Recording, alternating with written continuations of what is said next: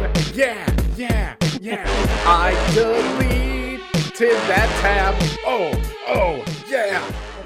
Man, I may never be able to pop for Joe's music again. Just listen. I was really close to just playing Walk of Life. I almost brought us in with Walk of Life. You're welcome, I guess. A few days ago, Jesse was asking us in a group chat we have for songs like, kind of like poppy, overly dramatic songs that would work well at the beginning and the end of a movie. And I said, Walk of Life. I was kind of busy, so like I didn't have the time or like focus to like actually like think. But yeah, which you not answering would have been just as fine. No, you're wrong. No, I think we created something here. There's a thing called the Walk of Life Project, which contends that every movie would have been better if you put Walk of Life by Dire Straits over the end of it. It's one of the funniest things I've ever seen. And so Jesse and Noobs were just having this conversation. Every about half an hour, I'd pop in and just be like, "Hey, there's this song by a band called Dire Straits, and it's called Walk of Life, and I think it's exactly what you're looking for." And then like 20 minutes goes by and it's just like, have you thought about Walk of Life by Dire Straits? I feel like I've already given you the correct answer. Why are you still... I solved this problem. Why are you still asking? Because it's a playlist. I can't just have Walk of Life for 80 tracks. I mean, you could, very much. I beg to goddamn differ, my friend. I will be the wet blanket here. No. Welcome to Pastamania. I am your host, Adam, joined by Jesse and Noobs. We are done with our TNA arc. We have watched Bound for Glory 2008. Or as I like to call it, Pound for Glory. God, the end of the Samoa Joe title reign. The end of our time in TNA. Boys, I'm going to make you guys a promise. Forever. We are never going to watch anymore. We're never going back to TNA. We are never coming back to TNA. I'm okay with this. The hindsight has ruined my nostalgia for sure. I will do 2000 David Arquette WCW before we come back to TNA. The best Adam, WCW. Adam, are you saying the Saudis got into a fight with TNA? Shit. Is that it? Is that over? Oh, God. Okay, got it. That's it for me. I mean, Sheikh Abdul Bashir, right? Right. So this aired on October 12th, 2008. 5,500 people in this year's center, where 11,000 were jammed in a couple months ago for All In. Nice. 35,000 pay-per-view buys. The WWE pay-per-view that month was No Mercy. 261,000 pay-per-view buys. Triple H beat Jeff Hardy to retain the WWE title. Of course he did.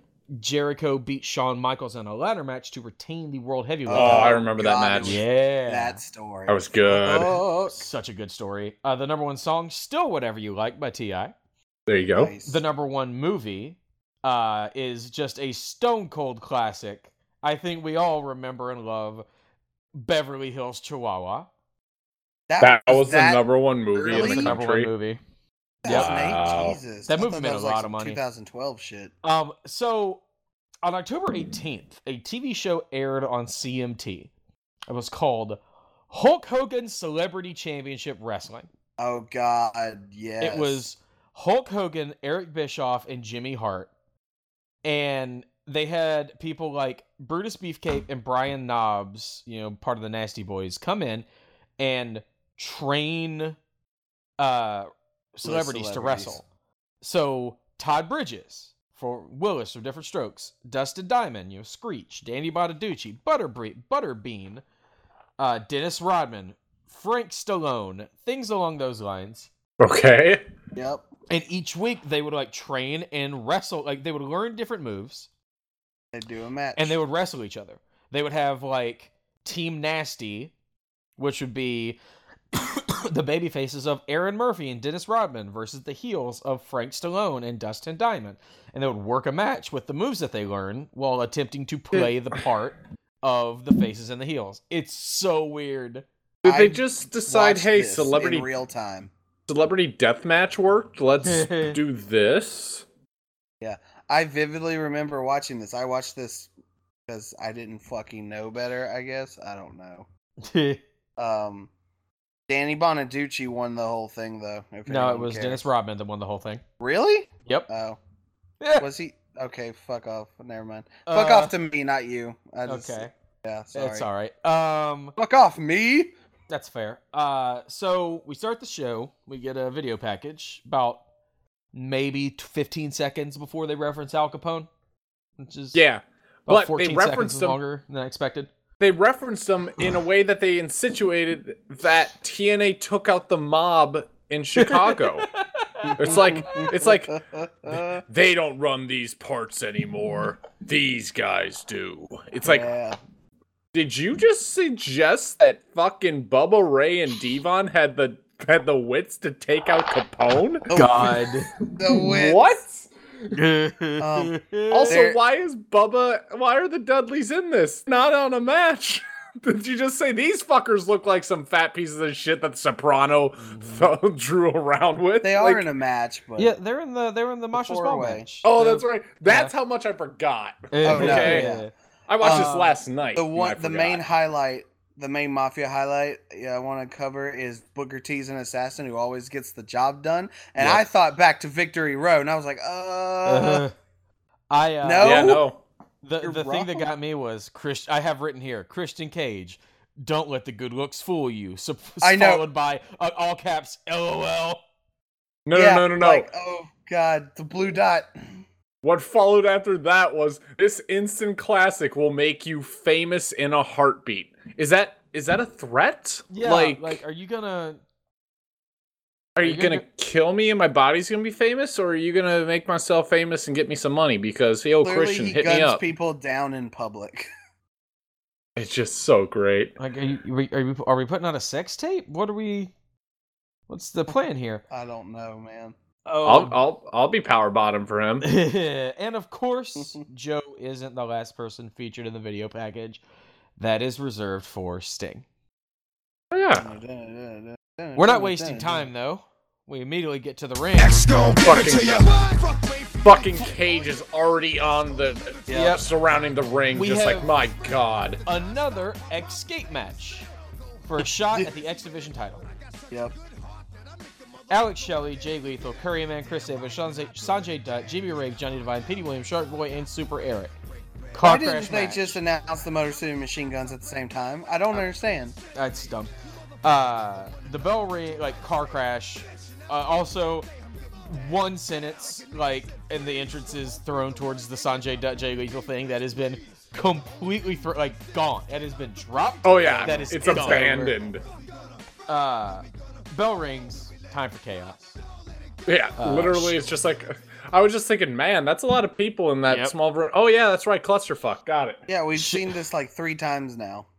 Tanae, taking the words directly out of my mouth, we're gonna do our damnedest to call this match, but it's gonna be tough.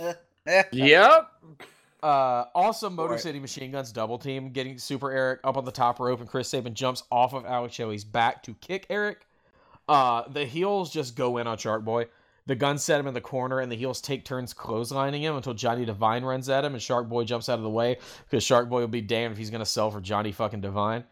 The heels... Yeah. Also, Johnny Devine in a singlet. Please no. Yeah. The heels do a 4-on-3 suplex onto the Prince Justice Brotherhood, so it's the Shark Boy, Curry Man, Super Eric on one side, the heels on the other side, and the heels suplex all the baby faces over. It was really good. That was really cool. I was just like, oh shit, what are they doing? Oh shit, adding 2 more, okay. Petey starts to climb the ring, but Johnny Devine runs over and positions himself under Petey for a powerbomb. The guns run and kick Petey, so he hangs upside down, and then the guns do a double kick, one to Petey and one to Devine. Awesome. Curryman dodges a double clothesline and throws Shelley into Sabin. Curryman goes to the top and kicks away Chris Sabin, but Alex Shelley jumps up under the top rope, but Curryman delivers a jawbreaker to Shelley. Sabin delivers a kick to Curry Man and jumps on the top rope, but Shark Boy jumps up and delivers a Russian leg sweep to Chris Sabin to the floor from the top. Sanjay Dutt and Jay Lethal trade shots standing on the top rope. Dutt sends Jay to the floor, but gets crotched on the top rope by Curry Man, who then delivers a backbreaker to Dutt from the top rope. Jay Lethal jumps on top of Jimmy Rave, who is on the top turnbuckle, and uses that to try and climb the cage. Chris Sabin jumps up, and Rave attempts to powerbomb Jay to the mat, but Jay reverses it into a Hurricane Rana, which Sabin follows up with a frog splash to Jimmy Rave, and then Sabin is turned inside out by a Super Eric lariat. Yeah, that was cool. Super Eric gets Johnny Devine and Sanjay Dutt in the corner and gets them both on his shoulder for a double Death Valley driver. Awesome. The Guns climb up to join Eric on the top rope. Jay Lethal attempts to intervene, but Chris Sabin hits him with a backbreaker. Then Alex Shelley comes off the top rope with Super Eric, giving Eric a bulldog, which Sabin grabs into a cutter, dropping Eric onto Jay. God, I love the Motor City Machine Guns so much. Yeah, the Guns are so good. They're pretty fucking great. They systematically break down the members of the Prince Justice Brotherhood, sending Eric into the cage and then double-teaming Curry Man and Shark Boy. They go after Petey, but he fights back, causing Sabin to close on Shelley. Shelley attempts to give Petey a slice of bread, but Petey fights out and hits Shelley with a Canadian destroyer. So, all right, check, pop the crowd, we're done. Which means Petey's not going to win. He's already got it done. His role in the match is complete. Yep. Petey jumps up and begins to climb the cage, but Sabin climbs after him. As they trade shots on the top rope, Shark Boy gets up between them and hits them both with the double top rope chummer. Jimmy Rave takes out Shark Boy and starts to climb, but he's taken out by Johnny Devine, who hits him with a divine intervention that looks like it broke Jimmy Rave's fucking neck. Yeah, it did. It was terrifying. It actually did. Like, I don't know if it broke his neck, but like he got actually injured with that. I would imagine so. He was out for a little while after that. Oh, yeah. Jay gets involved and attempts to give Devine a lethal combination, but Devine fights out and hits Jay with a neck breaker. Devine gets on the top rope, but instead of climbing, he hits Jay with a beautiful moonsault. Mm-hmm. Johnny starts to climb again, but is chased by Sanjay and then followed by Curry Man. Devine throws Curry Man to the mat, and Dutt throws Devine to the mat. Curry Man delivers a spice rack to Devine, then yanks Dutt to the floor, and he gets Dutt up in a gorilla press position and throws him into the turnbuckles. Curry Man starts to climb and almost gets out, but Sanjay grabs his leg and throws him to the mat, but Dutt is followed shortly by Jay Lethal.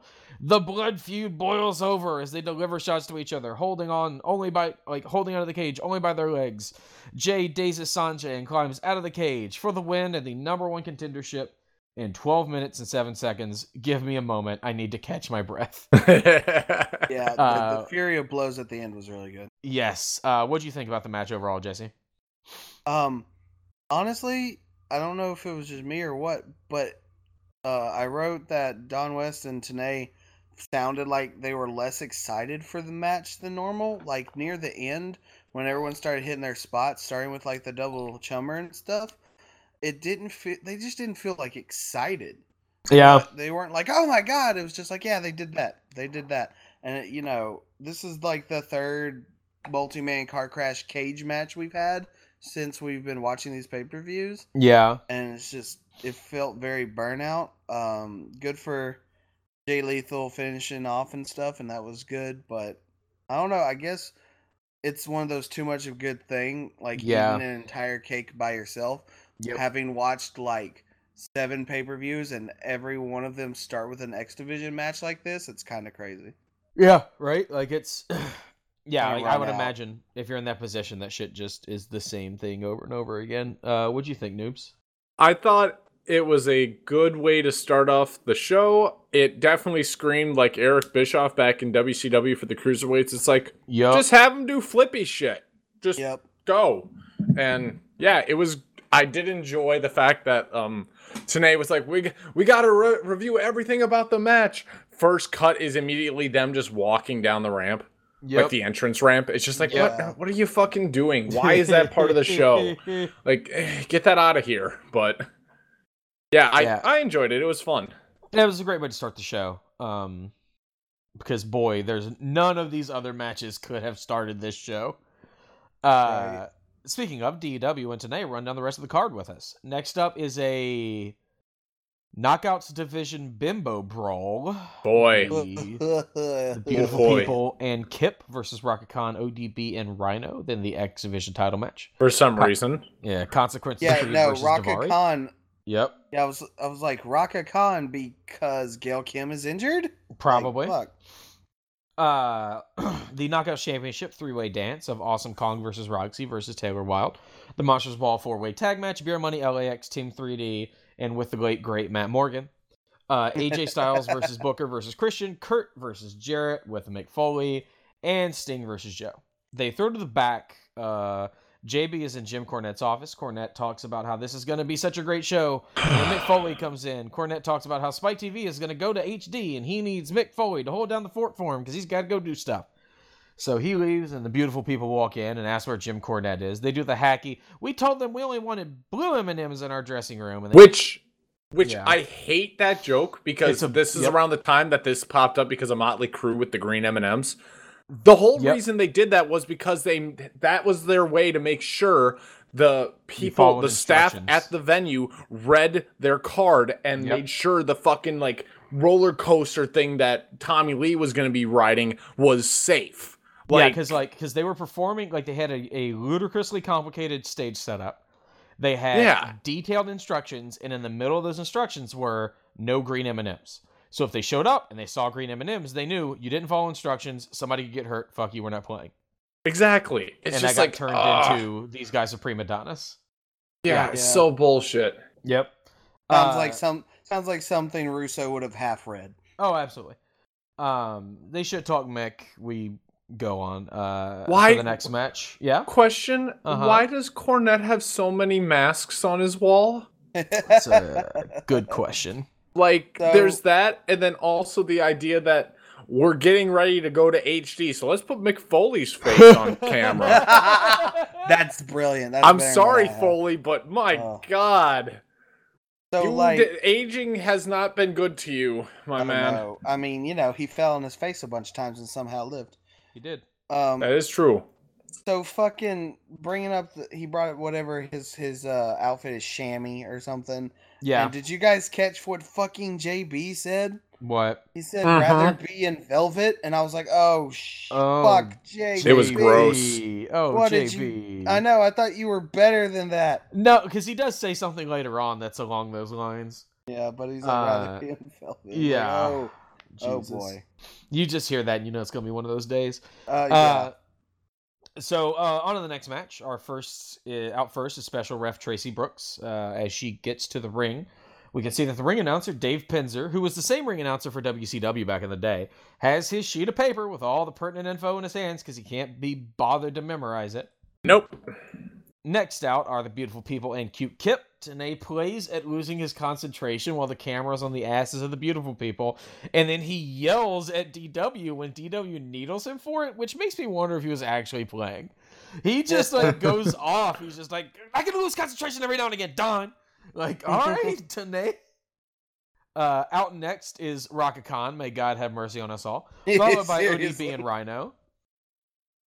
We start with ODB giving some chops to Angelina, who takes control by raking her eyes, tagging in Velvet Sky, who runs over and goes after Rhino, who is held back by Tracy Brooks. ODB tags in Rhino, who hits Velvet with a hip toss and telegraphs the gore, but Kip pulls her out of the ring and saves her. Rhino chases Kip around the ring, and Velvet whiffs on a clothesline when Rhino gets back in. Rocket Khan tags herself in, and Velvet runs over and tags in Kip. They stare each other down, but Kip grabs her throat, and she grabs Kip's throat for a stalemate. One moment. There was one moment there when Rhino was about to gore whatever her name was. I honestly lost track. Wait, it was Angelina Love? Yeah, that one. Sure. It was Velvet Billy Sky. Gunn pulls her in by her ass to push it right into his face. Yep. To save her from the Rhino gore. I'm just like... Dude, the way he tried to save her, period, was like the messiest like pull away I'd ever seen. Yeah, it was not good. I assume that it's because she remotely didn't know what to do, and he was like, probably. You gotta get over she here. Wasn't in a great position for it, for him to like... Because if you just grabbed her leg, she would have just... Yeah, like, it was... Sorry. Yeah. So, Kip just... straight the fuck up chokes Rocket Khan in the middle of the ring. Yeah. And then to stop it, she grabs his dick and he comically sells it to his corner to tag in Angelina. Khan tags in ODB. Velvet distracts Tracy as Kip runs in the ring and cracks ODB with the makeup kit, scattering cosmetics everywhere. ODB fights out of a headlock and slaps her ass to fire herself up to get the hot tag on Rhino as Kip is tagged in. We get a moment of actual wrestling between the two, and then everything dissolves, leaving only Kip and Rhino in the ring. Kip goes to the Famouser/Rocker Dropper, but Rhino hits him with a gore out of nowhere for the win in 6:15. Okay. Yeah, what'd you think, noobs? The plug on Curtis Granderson from the Tigers was better than this match. Yeah, it was cool to see Curtis Granderson there, because he's a Detroit Tiger. Rhino's a Detroit dude. That was cool. I'm sure that was nice for Rhino. What about you, Jesse? Okay. All right. So we cut to the back with Consequences Creed giving an interview to Lauren. Xavier Woods talks about how a year earlier he debuted at Bound for Glory. He talks about how Daivari discussed him, and he goes into some real nationalistic, if you don't love it, leave it stuff. That was fun at the time, but just makes me feel uncomfortable in 2018. Good old RR writing, baby. Yep. So I have written... Just watched a full marathon of Up, Up, Down, Down, WWE GMO with Creed and Tyler Breeze. And Tyler and Creed talks about how much he loves Daivari and GMO and uses them all the time. And it's his boy. This is weird. I forgot about that. I totally forgot that in GMO, Daivari wins all the time and he loves Daivari. Daivari's his boy. And oh my God, this is extra strange now. Oh my God, I never made that connection. And I just like watched that whole thing like Thursday. That's amazing. Yeah, I was just like, I don't know where I'm at no more. The other thing about Daivari that's just weird is the fact that he's a Minneapolis, Minnesota native, and calling him the Iranian Nightmare is just such an interesting thing to me. Very offensive. The word you're looking for is offensive. Hey guys, they got rid of the plane crash at the beginning of his music. Oh, that'll help. Yeah. Yeah. Then out comes Sergeant Daniel Cassara, Chicago native who was injured in combat, to introduce Xavier Woods. Let's bring out the Purple Heart recipients because you know Daivari's going to win after that. Yeah, it was a cool moment. Like, he did a good job. You could tell he was super into it. Happy for him. That's cool. Daivari grabs the mic and speaks a foreign language. I'm not sure which, so I'm not going to guess which. So, of course, he gets boos from the crowd because racism. I'm glad that they didn't... They at least had... I don't know if it was, like, wherewithal or just, like, enough people told them fuck no. Yeah. That Daivari didn't like touch the guy. I was terrified that's where that was going. Yeah. Oh.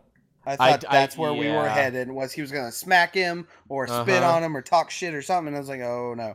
Yeah. But at least speaking in language none of the dipshits could understand was about the least amount of cheap heat you could do. Yep. Thank God. I'm glad we're done with this because I would rather drink hot dog water than see what new depths they could plumb with poor Daivari here. God bless this guy. Yeah. He's done so much, too. Yeah. Woods runs out to the ring and then jumps in and hits him with a springboard clothesline. He throws Daivari to the outside and then hits him with a somersault, landing on his feet, jumping up to the announce table, and yelling in victory. Woods throws him back in the ring and hits him with a crossbody for a 2. Daivari takes control, sending Woods into the barricade, and Daivari slows the match down when Woods gets back in the ring, locking in a sitting bear hug as Woods tries to fight out while the crowd chants USA. Woods gets a bit of a comeback, but as he comes off the ropes, Daivari grabs him in a sleeper hold, with Woods falling to the mat as he slips away. The ref does the arm thing, pulls it up once, it drops. Twice, it drops. Third time, he's still alive! Which I will always mark out for. I wish that thing happened more often. It's such a good moment every time. Yeah. The 2 trade shots, Daivari sending Woods into the ropes and Woods countering into a clothesline, then a back body drop for a 2. Woods picks up Daivari in a gorilla press position and delivers a fallaway lung blower to Daivari for a close 2 count. Why doesn't he do that in the WWE? That'd be cool. It's basically Cedric Alexander's lumbar check, except he's hitting like the front of you instead of the back of you. Still, great. I'm super into that. Yeah. Woods hits Daivari with the jumping enziguri and kips up, getting up to the top rope. But Daivari gets up and crotches him on the ropes. Daivari jumps up and delivers a Hurricane Rana from the top rope to the floor, but only gets a 2. Woods gets Daivari up. Daivari grabs at his nose and eyes. Woods drops him. Daivari rolls him up, uses the second rope for leverage, and gets the 3 and retains his title in 9 minutes and 18 seconds. What'd you think, Jesse? Man, Daivari's a good boy. He's real good. He's real good. And I really liked him in what little he did for Lucha Underground. That was a lot of fun. I forgot he was in Lucha Underground. Yeah. But yeah, no. So, like, just because YouTube was all like, hey, man, you want to watch GM Mode? And I'm like, I love GM Mode. And so I watched all of that, and that was so good. And talking about Daivari. And then watching this, I was like, oh, God, they actually intimately know each other. This is weird. So, yeah. But he was like, yeah, shout out to my Daivari. He's my boy. And I'm like, man, I bet Daivari sat him down for it. It's like, you know, pretend you hate me. It's okay because we're performers. Oh, and yeah. Just I can imagine Xavier's like, "You're too good for this, man. You're good." That's it. God. Yeah. What'd you think, noobs? This match could have improved if A, Woods hadn't kicked out right when the 3 count hit. Yep. He actually did. His shoulder left before the 3. It was the weirdest finish. Fire the zebra. Hashtag that. Right. Anyway, also, zebra. America Fuck Yeah from Team America World Police should have been played for Woods' entrance after that build-up. Bingo. That would have been amazing. Yeah. This is super true. Yeah. The rest of the match was standard Woods match. Like, Woods and Daivari do a good job. They did. It's an interesting dichotomy from what we've seen in the rest of the X Division, because, like, the X Division has these big, spotty car crash matches, but also just super solid one-on-one good wrestling. Yeah. Yeah, like, it's not just a spot fest. They tell a story. They're good at what they do. Yep. We cut to the back with Foley telling JB about the fact that in 1998, The Undertaker threw Mankind off of Hell in a Cell, and he plummeted 16 feet through the announcer's table. So that opening segment, that cut to that, just made me picture Mick Foley is that guy at the local bar that just talks about that one pass that he threw in high school. He's Uncle Rico from Napoleon Dynamite.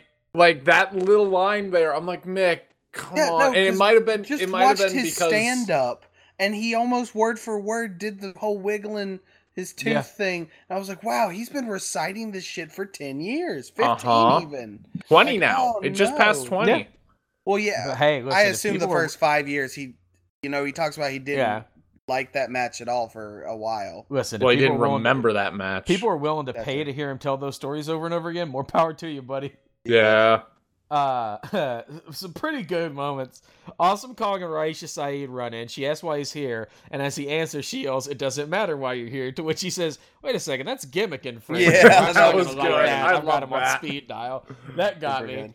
As they leave, JB Foley says that Saeed is just misunderstood. You know what she needs? To which JB responds, "A good old fashioned Mick Foley hardcore butt whipping." No, she needs a visit from Mick's old friend, Yervil the Clown, which is the clown in the Vince McMahon in the hospital segment, and I believe she was in the This Is Your Life. Yeah. And JB was like, she's still alive? Right? God. So from there, we are going to the Knockout Championship. Taylor Wilde versus Awesome Kong versus newly hardcore-obsessed Roxy. Have you ever heard the story about Taylor Wilde and Sunglass Hut? Go on. No. I haven't heard of Sunglass Hut in a long time, so... So, back in the day, TNA didn't do a ton of house shows. They would do, like, one set of filming every month or two for episodes of Impact, and they would do pay-per-views. So, if you were somebody like the Knockout Championship, where you're probably not getting booked on many house shows, you're only working 4 to 7 dates a week, or a month. So, Taylor Wilde worked at Sunglass Hut during this time. Okay, and really? Then one day somebody walked in and was just like, "Aren't you the TNA Knockout Championship?" And she just left and quit on the spot and never came back. Oh, that sounds like very familiar. There was a point where the highest paid, like a year before this at Bound for Glory 2007, the highest paid woman in TNA was like Christy Hemme, and Gail Kim was only making like $16,000 a year with TNA. God. While also working indie dates and stuff like that. Yeah. Jesse, that sounds familiar because what's his name? Vin Baker was working at a Whole Foods. No, it wasn't Vin Baker. Who was it? Thinking of the guy from the Cosby Show? Yeah. He was working at Trader Joe's. Oh, Jeffrey Owens. Yeah, he was working at Trader Joe's. Recently. They basically. No, I meant specifically Taylor Wilde Sunglass Hut. Oh, okay. Gotcha. Oh, okay. But yeah. So yeah, that just... Because I knew that story, but I didn't realize it was Taylor Wilde, and I made that connection over the past week. So I Googled it and looked it up. Out first is Awesome Kong, followed by Roxy in some of the most shit-ass ring gear I've ever seen. It is plaid pants with a leopard print top. It is so bad. And then finally comes Knockouts champion Taylor Wilde. We start with Roxy and Wilde double-teaming Kong, overpowering her and taking her to the mat. They get Kong out of the ring, and Taylor and Roxy square off. Taylor isn't bad. Some really fast-paced stuff, flying kicks, hurricanranas, arm drags. She's gotten a lot better over the time we've been watching her. Yeah. Like, she showed some, like, real improvement in this match. Kong gets back in the ring after Taylor, while Saeed yanks Roxy out of the ring onto the floor. Wilde gets sent to the outside, and Kong goes after Roxy, giving her some hellacious chops. Roxy dodges Kong and delivers a ton of chops, followed by a neckbreaker and a senton. Wilde gets back in the ring to break up a pin. Roxy gets Taylor in this behind-the-back torture rack, and then Kong kicks her, sending them both to the mat. Kong hits Roxy with the implant buster, but the pin is broken up by Taylor, who eats a clothesline for her troubles. Kong gets on the top rope and is quickly followed by Taylor, who delivers a kick to Kong, sending her to the floor. Roxy gets Taylor up for her finish, but Taylor fights out and hits Roxy with a bridging suplex for the win. Really? Right. All right. Yeah. In 5 minutes and 11 seconds.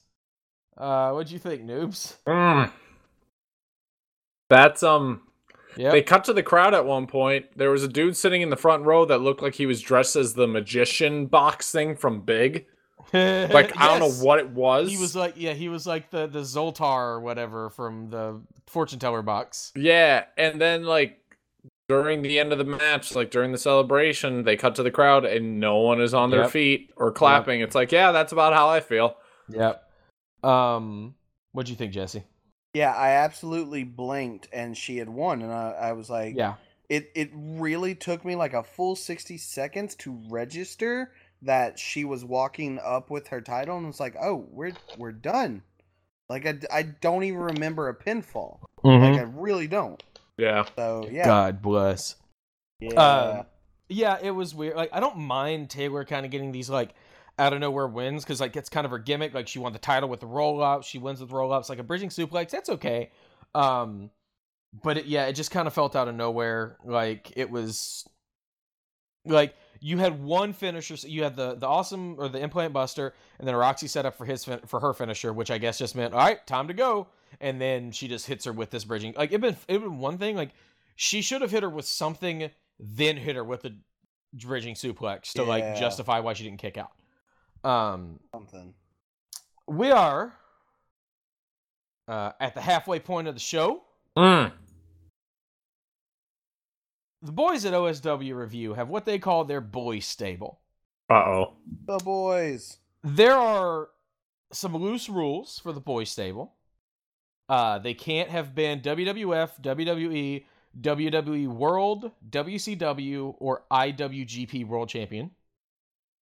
ECW, TNA, ROH, ICW, other world titles don't disqualify you. NWA doesn't count as long as the company wasn't affiliated with WCW at the time.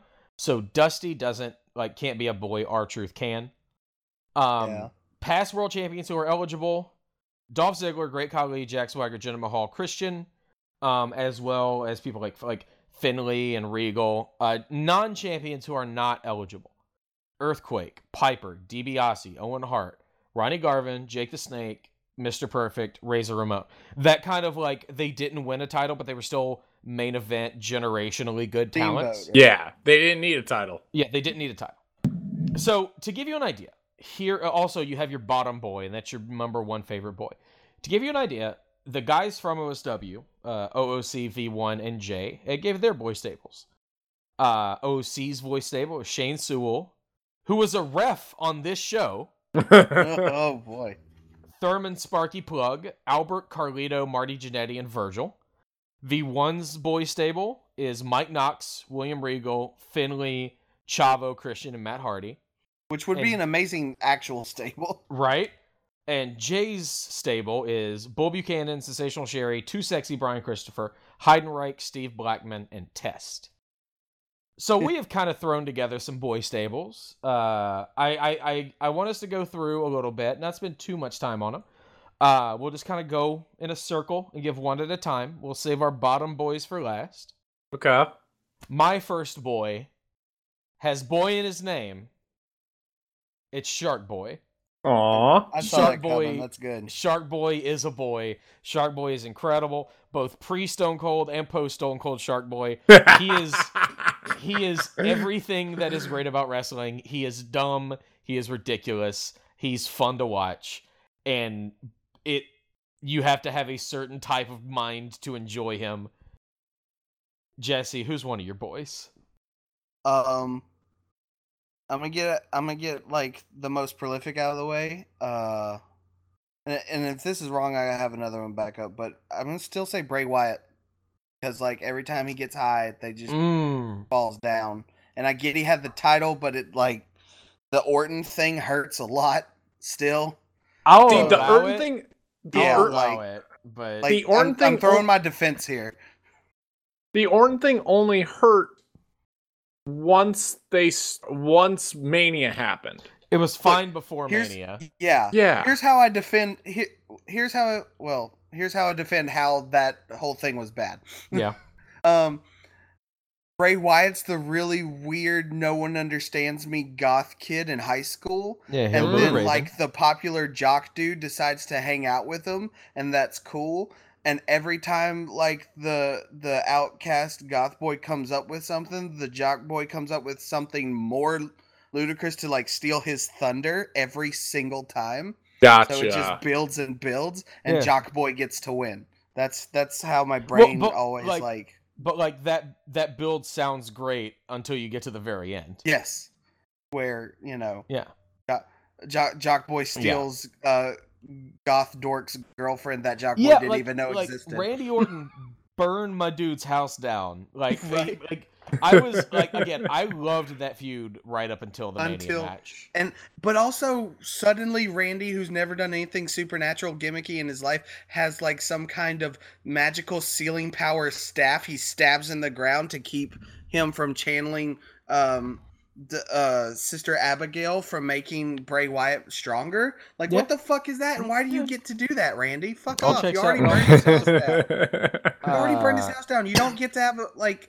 A Dean Winchester stick of truth bullshit. God. Noobs, who's your first boy? My first boy is a boy that was on this pay-per-view, and he's a good boy. He's sometimes a plump boy. Sometimes he's a little leaner boy. He is Bubba Ray Dudley. Yes! That's such a good pick. Bubba Ray, yeah, he's got too many titles to count. He is a boy. He is such a boy. He's a big boy. Oh my God. He is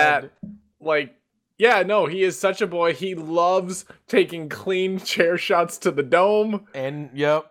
And he loves yelling at people and going almost racist on the crowds. And sometimes speaking in an incredibly fake and exaggerated New York accent. Uh-huh. He is not my number one boy, but he is definitely one of my boys. That is I have a quick question. Pull. What is that?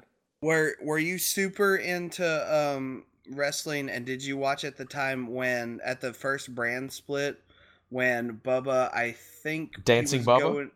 No, but when he had a title shot against I think Triple H on Raw once or something like that? Was that during the first like 2000? Yeah, 2002 brand split. Yeah, 2002. Like maybe for a month, saw it. Yeah. I don't remember it. Because I was wondering if that made you think that too, because I remember someone telling me once that there was a month where he chased the world title and that was it.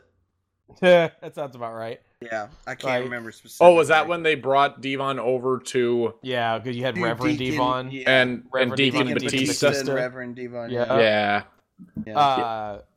So my second boy is a guy he just kind of has to be. Because I love everyone else in the stable that he came in with, and he's the one that we don't talk about very often. He is Perry Saturn. Yeah. Oh shit! Perry Saturn. Perry Saturn is really talented, very entertaining. Came in with the Radicals, which is the ultimate boy stable. I don't know. Those beforehand, before they, when it started, when they were the Radicals, they were the ultimate boy stable. They were the boys, just way too talented, but just way too disrespected. Yep. He's so good. He's a ton of fun, but he lives in the shadow of Benoit, Eddie, and even Dean Malenko. Like Dean Malenko had about the same amount of success as Perry Saturn, but in the world, like you could argue, people still respect Dean Malenko. Exactly. You could argue Dean Malenko was a boy. Like, I almost had William Regal on here instead of Perry Saturn, but, like, even though Regal is in the rules available to be a boy, I think he's just too good. Yeah. And I think Malenko's the same way. They're just too fucking good. And so it's Perry Saturn for me. I really like Perry Saturn a lot. That's a very good one. Jesse, who's your next boy? All right. Also, so, if we ever share boys, like if anybody says like speak up, like make sure like if that, because that's one of the other fun things of this is if we have any boy fucking lap, like any boys that lap over. Okay. So just for fun, even though I really love Yano, I wanted to just keep American boys this time. Yano super special shout out to.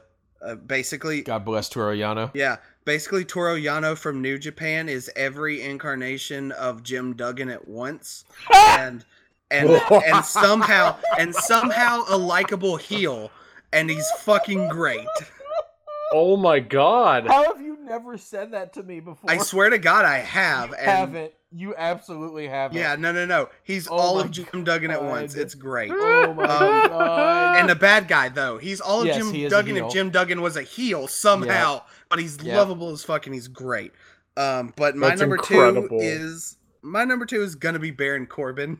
Yes. Because I need him to not be the next Matt Morgan. I need him to not be the next Test. I need him to be a little bit more. He's not roidy enough for Test or Matt Morgan. They're doing a good job with him right now with this Constable thing. Peters out after 3 years. Yeah, like he's been really good. Like post SummerSlam. Test had this weird thing where like he died. Test is still there, and then he would get mini pushes. Like he would be nowhere to be seen, and then all of a sudden, oh hey, he took out my punchline, man. Yeah, because it was like he's like, oh, Test is still there, and he gets raised up, and then he goes back down, he gets raised up, then he goes to ECW, and he like should be the next guy, and he dies. Well, also, he went to ECW, should be the next guy, and then like walked through the door, and all of the roid alarms went off because he had a run in TNA before he died after the ECW stuff. Yeah, like I forgot about that. He was in TNA in 2007. Yeah, he did. For like 3 matches until they were like, hey, this guy's about to die. And then we can't have him on our payroll. But yeah, like, yeah, it's Tess is a weird thing because he would get like many put like, oh, hey, he has the IC title. Oh, hey, he's got this. He's got that. And then he would just like, when it was time to pull the trigger, they just couldn't quite do it. Yeah. But Baron Corbin, like Baron Corbin, they're figuring him out, but yeah, like yeah, he feels like he is either going to be a multiple-time world champion, or he'll have a U.S. title run and then end up with released. Mid-card success in Japan. Yeah, but Bald Corbin's a good step in the right direction, I think. Yes, yeah. They gotta, but the Finn Balor thing is like has to be done. I mean, it is, isn't it? Yeah, it should be moved on. Okay. Like now, I think he's done with that. Now Corbin's fucking like he's still with like, Reigns in them. Yeah, he's kind of fucking with Kurt Angle and stuff more. That's fair. Yeah, because they have the Kurt. Anyway, Noobs, who's your next boy? Speaking of shit, we got to get this guy off the roster because he's about to die. My next boy is he's still a current wrestler, thankfully in much better condition. But I'm going with Black Rain. Oh, meow, meow, meow. Oh, meow, meow, meow. Wow. Also, I didn't realize that lockdown match we watched that he was in was his last TNA match. Yeah. Oh, my God. Yeah. Black Rain is a hell of a boy. He is a hell of a boy. By the way, I do can I name my stable now already? Like, I have a name for it. Yeah, absolutely. My stable's name is the Beef Boys. Or the Beefy Boys, like the Beastie Boys kind of thing. That's amazing. The Beefy Boys. I was gonna say the Please Don't Put Us in Spandex Boys, but the wellness violators. Yes. So no, Black Rain simply because he fit the criteria. And I needed somebody in the TNA section. I love Goldie to death, and that's why you can make Goldust your boy. Period, like all of him, because he's best. Goldust is definitely my boy, but just because I have to fit the criteria of beefy boys. Yeah, oh yeah, because boy, he was beefy. He was a beefy boy, so much that they have to like exactly match, or are you just saying? Okay, no, so much so that like I did not recognize that was him until we recorded that first episode. Yeah, I had to explain to you, like, bro, no, like that's like that was me. Also. Don't mention that to him on Twitter because you say anything about Black Rain, he will block you. Except Matt Hardy, because Matt Hardy. Except Matt Hardy, who did make a reference. Because he's crazy. So my next boy, he's a guy who, he is a boy, but he is one, I think he is one of the most unique, most talented wrestlers.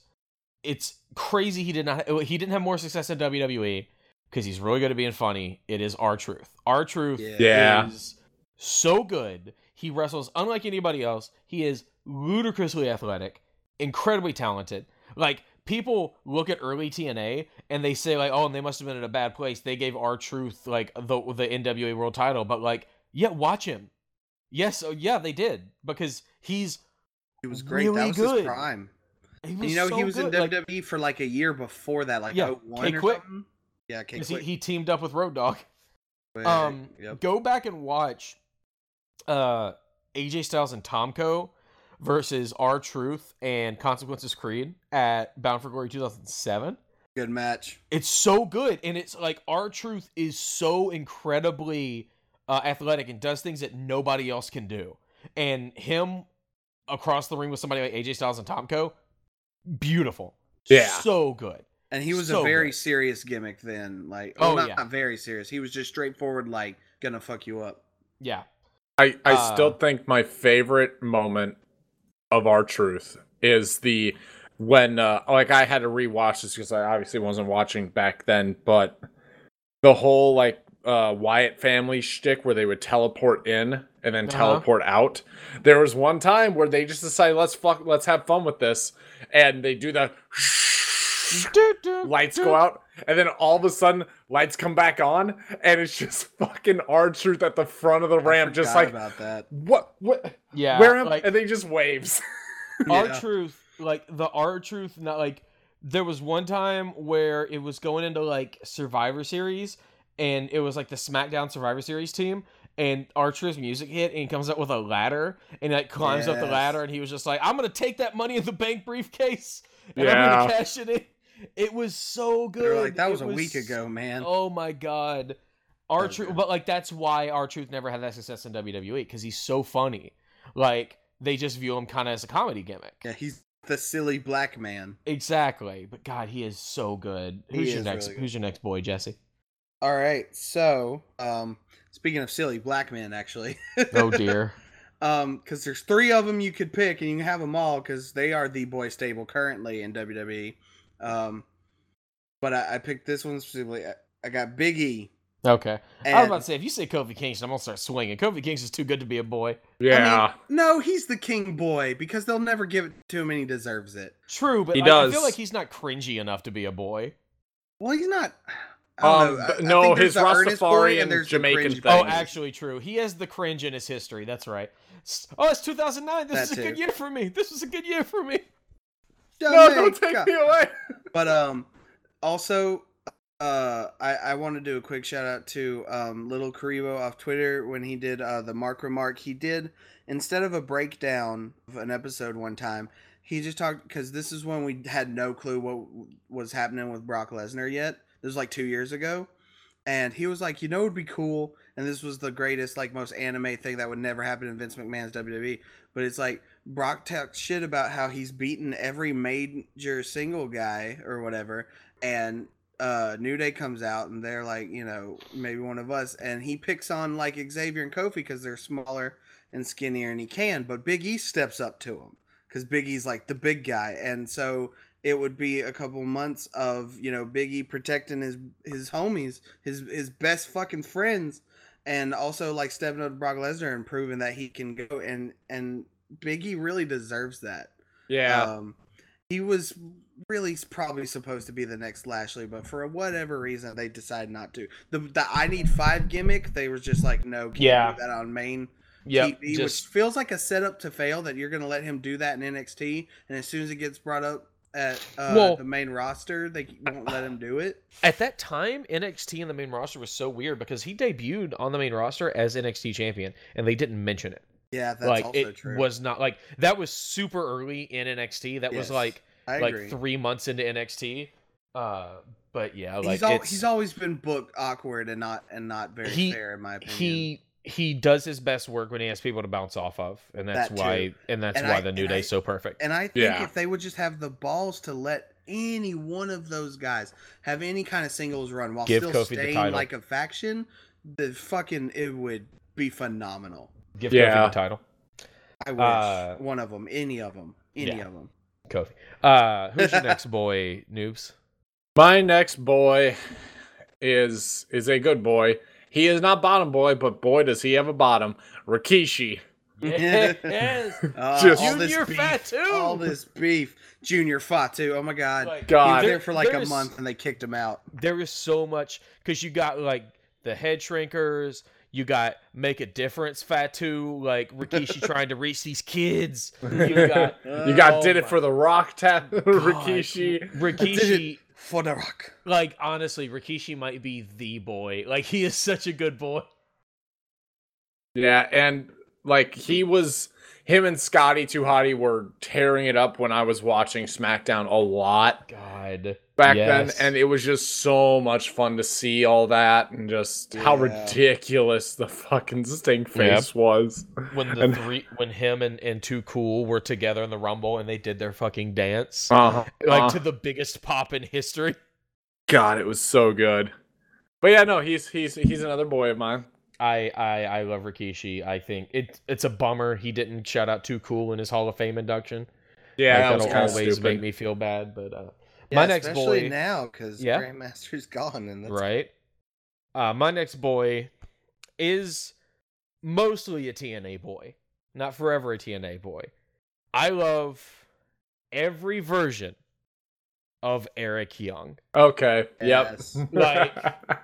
From Super Eric to Crazy Conspiracy Theory Eric to hey homeless Daniel Bryan boyfriend just, Eric to hey Daniel Bryan just won the title so we're gonna give Eric Young the title Eric to Sanity Eric. I love Eric Young. He is everything he touches is gold. He's a great wrestler. He understands his character. He is so much fun. I want to see him be able to do some of his wackier out there shit in the WWE. His debut in NXT. Against coming out shocking Samoa Joe is one of the best fucking NXT moments to me. It was so good. He goes, "You know who I am." Yep. And I know who you are. And I was like, "Oh, this is so good." Remember, this is a side thing, but there was a guy on NXT a couple years ago who I don't remember his name, but they spent 2 or 3 months playing video packages for his debut. Playing him up and playing him up and playing him up. Maybe you feel like this is the next big guy. He comes out for his debut entrance, for his debut match. Big pomp and circumstance. Comes out and fucking Joe comes out and murders him. Oh, no. They did this whole thing just to build up Samoa Joe. They had this guy. It was when Joe was tearing through Regal, tearing through NXT. Yeah. And they had this incredible long-term storytelling of we're going to build up this guy in these video packages. I remember what you're talking about now. We don't have any plans of doing anything long-term with, but we're making it feel like a big deal. So it feels more quote-unquote real when Joe comes out and ruins the moment and just murders this guy for 15 minutes. For some reason, that's right. TNA, but that was NXT. Yeah. So he was in all white. He kind of looked like Matt Morgan. Rest in peace. He actually did kind of look like Matt Morgan. Rest in peace. Yes. R.I.P. Jesse, who's your next boy? Speaking of rest in peace. Wow. I keep doing this. This is a dead boy, and God, where would he be right now if he was still around? And that's Umaga. Oh fucking Umaga. And Rikishi's Umaga, brother. Yeah. Yes. Yeah. Umaga debuted as Umaga a month before I started watching. So I saw the whole run pretty much. Yep. The first image I saw of Umaga was DX was a thing, and I'm still trying to figure out that they were, the legacy guys basically. Sean got arrested for having Cuban cigars and Triple H was by himself. And Triple H was supposed to be the badass or whatever. And Umaga fucks him up in 5 minutes. I'm like, holy shit. What is this? This is, whoa. And he was undefeated for another 6 months or something. This is when they brought in Kane and he fucked up Kane so bad that Kane had to go to SmackDown for the first time in his life. Umaga was fantastic. Then John Cena came through looking like the Cookie Monster. Nom nom pushes. Nom, nom, nom. Yeah, and then just rolls him up for the win, which Rusev Udria, Rusev Machka. Yeah, that too. But yeah, Umaga was. If he was still Umaga now, I could only imagine. You ever think about the fact that both of 3 Minute Warning are gone? No, don't. because Rosie's died like last year. Yeah. No, that Maga was Jamal. Rosie was it just last year? Wow. It was I think it was last year. It was Roman Reigns' brother. Yeah. Hey, Noobs. Yeah. Rosie. Who's your next boy? God, I wanted to save this one for the joke at the end, but I can't because we're on such a down note. Oh. Because the next person would have been Vader because. Oh yeah. But we're on a down note, so yeah. I just spoiled that one. So many dead boys. I'm going with Shelton Benjamin's mama. Because you gotta feed all these beefy boys. Oh my god. And Shelton Benjamin's mama looks like she knows how to cook. Oh my god. What? This happened. She is on the active roster. She was. Yep. She was on for like 6 months. Elbow, didn't she? I think she at least took a few bumps in the ring. Yeah. Oh, it was straight up like he would bring her to the ring every week. Noobs understands wrestling more than I do. I'm going with Bobby Lashley's sisters. How many times, Jesse, have I been right on calling shit the last like 3 months? I know. I know wrestling. Yeah. Oh my god. But yeah, Shelton Benjamin's mama. God, that's amazing. Comes in as the first entrant of our female beefy boys. Jesus Christ. My penultimate boy is wait, penultimate or never mind. Yeah. God damn it. Yeah, language foul. My penultimate boy is one of the best. He's so good. He never won the title. He probably I just bumped my mic. He probably could have used it. If you ever find yourself in Cobb County, GA, it is the Big Boss Man. Oh, Big Boss Man is so many dead boys. Yeah. I love going back and watching Big Boss Man matches. He is so like if you ever have a chance to watch his stuff in Japan, he was so athletic for a dude his size. Yeah, and like. Every version of it. Like Big Boss Man, Big Bubba Rogers in WCW, Attitude Era, Ministry Big Boss Man was great. He is so good. One prevalent thing ever since I even started watching wrestling was Big Boss Man was always underrated. Period. Yep. Like since always. I had started 10 years ago and onwards, like it's always been that one fact that just was always around. Big Boss Man was underrated. Yep. And yeah, like Big Boss Man, and like it makes me happy to see guys like Baron Corbin that do the deep six because that's just the Boss Man Slam, and like Amiss's Black Hole Slam, it's just the Boss Man Slam. Oh man, Corbin would be a great new Boss Man if they. I mean, it's kind of what he is with him being the Constable. Man. Yeah, that's like, awesome. That the moment they made him the Constable, I was just like, I see what you're doing here. Yeah, right, that's fantastic. I love it. Who's your next boy, Jesse? My penultimate boy. I've basically been pushing him this whole run through the TNA pay-per-views, and that's fucking Hernandez. Oh, yeah. How many times have I said they should have put the goddamn title on Hernandez? Here's the thing. That's a fair one. I almost put Homicide on my list, but I was just like, no, he's too good. He's too good to be on my boy list. Also, he's one of the best Ring of Honor world champions, and I know Ring of Honor is not like count, but like, I just think most guys who get the Ring of Honor thing, there's a reason. He's like Regal, where like I think he's eligible. He's too good. Yeah, and Hernandez, like, I'm just once. That's all I want. Even one day, like James Storm or a week or whatever. Just something. Rey Mysterio, like 2 hours. Yeah, fuck.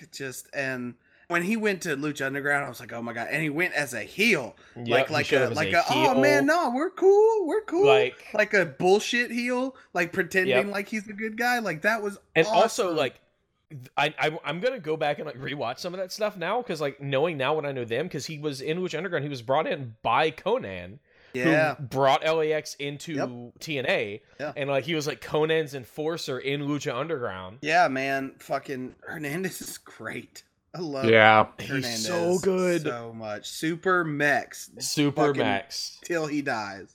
Hey Noobs, tell us about Vader. It does state in the boys thing that it can't be an IWGP like champion. I did that wrong. What is it? Yeah. IWGP. IWGP, yeah. Sorry. This beer really tasted good. Anyway. This is WWF Vader, aka yes. It isn't Vader time, it's buffet time. It's like you can have different, like, for example, I would not want broken Matt Hardy as a boy, but Matt Hardy V1 is a boy. Uh-huh. Yeah. But yeah, like Vader, God, WWF Vader. It's WWF Vader. What's more than what is there what more to country say? Was it? There was some country that it was like in the Middle East that he and The Undertaker were in doing a press tour, and one of the like guys on this morning news show said something about wrestling being fake, and Taker was like, if they say anything, like, I got it taken care of. And he said it, and he pissed Vader off, and like he stands up, grabs the guy, like punches him in the face, and says, like, what do you think about that? You think that's fucking fake? Yeah. And like it caused like an international incident where Vader couldn't leave his hotel room because he broke several laws. And he was like over there for like 3 weeks as they got it all worked out. Fucking Vader, man. God. Okay, so our bottom boy. Bottom boy. I love this guy. The moment I started watching wrestling, I loved this guy. He was fairly prevalent when I started watching back in 2012. I miss him. It is a travesty he never got a world title run. He is so good. He had all the potential in the world. He was so red hot. He is Wade Barrett. Oh shit! Yeah, I love Wade Barrett. And then John Cena happened. Like, I love Wade Barrett. He should have had the world title with the Nexus. He was so interesting. But they fucked him with Bad News Barrett too, man. Like that was so hot as fuck. And also let's make him to the king because that's better. Somehow. Yeah, like that's the thing. Like he went through so many different versions that they were all really over, and like part of it wasn't WWE's fault because he was very like they would start to push him, then he'd get hurt. Like that was the problem. That was a big deal for him. Like, yeah. Like they were like, all right, we're gonna get you the IC title, and we'll see what happened. Hurt. Like, all right, we're gonna give you this Bad News Barrett gimmick, so you can show up at these pay-per-views and stuff like that, and cut promos. You can't wrestle, but we can still get you out there. We're gonna kind of retool your gimmick. Okay, cool. All right, you're back. All right, cool. We're going to have you wrestle Jack Swagger, and you're going to be, like, the number one contender for the IC title. No, injured out. Yep. Like, that was bad. That was Barrett. And so, like, when they released him, it's a bummer. He's done well so far, like, since he left.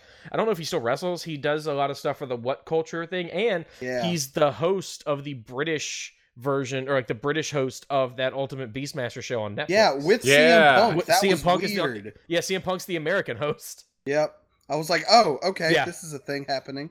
I love Wade Barrett. I would love to see him come back. That dude had all of the talent in the world. Shame he never got a world title run. Jesse, who is your bottom boy? All right, so I'm going to reveal my stable title now, because I thought about it. I don't have a theme. Yeah, so, well, it's called Big and Bad, but not where it's at. Oh no! Yeah, and you want to, and one like you're talking about certain runs, but also you want to talk about not where it's at for the big wigs, specifically the name I'm dropping because you know he changes his name every time he gets a new gimmick. John Morrison. John. There we go. I almost went with John Morrison. Johnny Mundo. Because when Jeff went to shit for a while. John Morrison was my replacement. John was my new Jeff, and they just they couldn't do it. They wouldn't do it. Miz got the better end of the stick every time, and I get it because like it took a while for his like that's the thing. It's like to really get up. Like but John Morrison, always the beautiful like John Morrison and Alex Riley were not the ones who were going to come out of either of those tag teams. No, I mean, yeah, Miz is kind of like. Not a leech, but like a siphon when he's partnered with people. Like, if anything, he just steals their powers. If anything, they're siphoning off of him. Tom Cruise steals people's. No, Miz is just. He's just like really good. Like a rising tide lifts all ships. He makes them seem more important than they are because they're like also in his area. Yeah. But God, I was so close to putting John Morrison. Like John Morrison was like a close seventh for my list. Yeah. Yeah. Because I was invested. When he left, I was heartbroken pretty much. I was like, I don't have a spot monkey anymore. What do I do? And he's tore up the indies. Like he won. And now he's the Impact champion. So he did what he wanted to. Yeah, oh, yeah. Like he main evented. He's main evented the last two Bound for Glories. Yeah. So he's everywhere but WWE basically is where his career will be, and that's wild that they haven't looked at bringing him back. I don't think he wants to go back. Maybe I don't know. Honestly, I think that might be it. Like that could very well be. Yeah, why would he? Absolutely, yeah. I think that statute's like I don't have to. He's like, oh hey, I could go back to WWE, or I could write my own ticket, main event all these shows, and then be on the new season of Survivor. Right. Like, a lot like Cody. Noobs, who was your bottom boy? My bottom boy to lead the stable of the Beefy Boys. I have watched this motherfucker since WrestleMania 17 era, all the way up till now. He wasn't beefy in the sense of he looked like a sack of potatoes back in the day, but now he definitely fits the role of beefy bottom boy, and that is Rhino. Yes. Pork chop. The man's face hasn't aged a day, but boy, his body sure has. God, that was the perfect. I knew exactly where you were going. That was so perfect. Oh my God. So yes. Tyrannosaurus arms. He was NWA champion TNA once for at least a little while. Really? Yep. That was super cool. Very cool. I remember learning about that. I was like, well, good for you. And, that's about as much as you can give. And now it's just like, he's always been a great character, even though it's always been like, okay, he's booked to the moon as this monster. Then he's just this random guy. And now he's just hanging out with Heath Slater. He's just collecting paychecks. Like, honestly, he's just working house shows and collecting paychecks at the WWE right now. Yeah, and I think he's training as well. He's doing some performance center stuff, so it's just like, being a good trainer, the dude is the perfect bottom boy. Oh, absolutely! I'm Rhino never came to mind for me, and I don't know why, because that was perfect. Like that's Noobs, make Shelton Benjamin just like his Shelton Benjamin's mama, the manager or something. Take her out, and you fucking put Matt Bloom in there. God damn it. See, put A-Train in there. See, when you said since WrestleMania 17, I thought you were going to say Albert. Yeah, I did. For a minute. Albert would definitely be another one. Because he's a beefy, hairy man. Boy. He's the bestest teddy bear dad. Yes, he is the ultimate my dream daddy simulator guy. It's how beautiful is it that NXT is this wonderful family with their gay dads, Albert and Triple H, or Matt Bloom and Triple H, watching over all of them.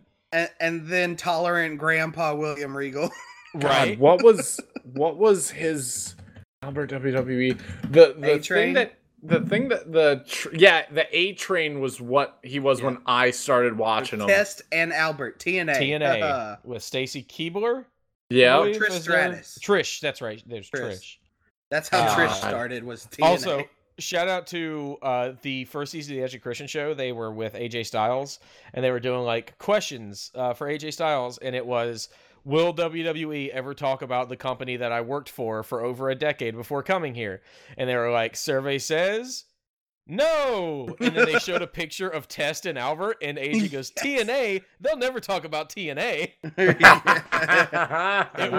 That's why I will forever contend that fucking Edge and Christian show is amazing, and Vince McMahon doesn't watch it because there's no way they would get away with anything they got away with on that show. And McMahon watched it. They're teasing that it's going to be nuts for the second season. I'm ready. Something crazy, like I think there is a parallel universe where Edge never won a world title, and he's the ultimate boy. I don't want to think about that. I know, but there's also a universe where he never injured his neck, and he's like a 20-time champion. So true. We're in the middle.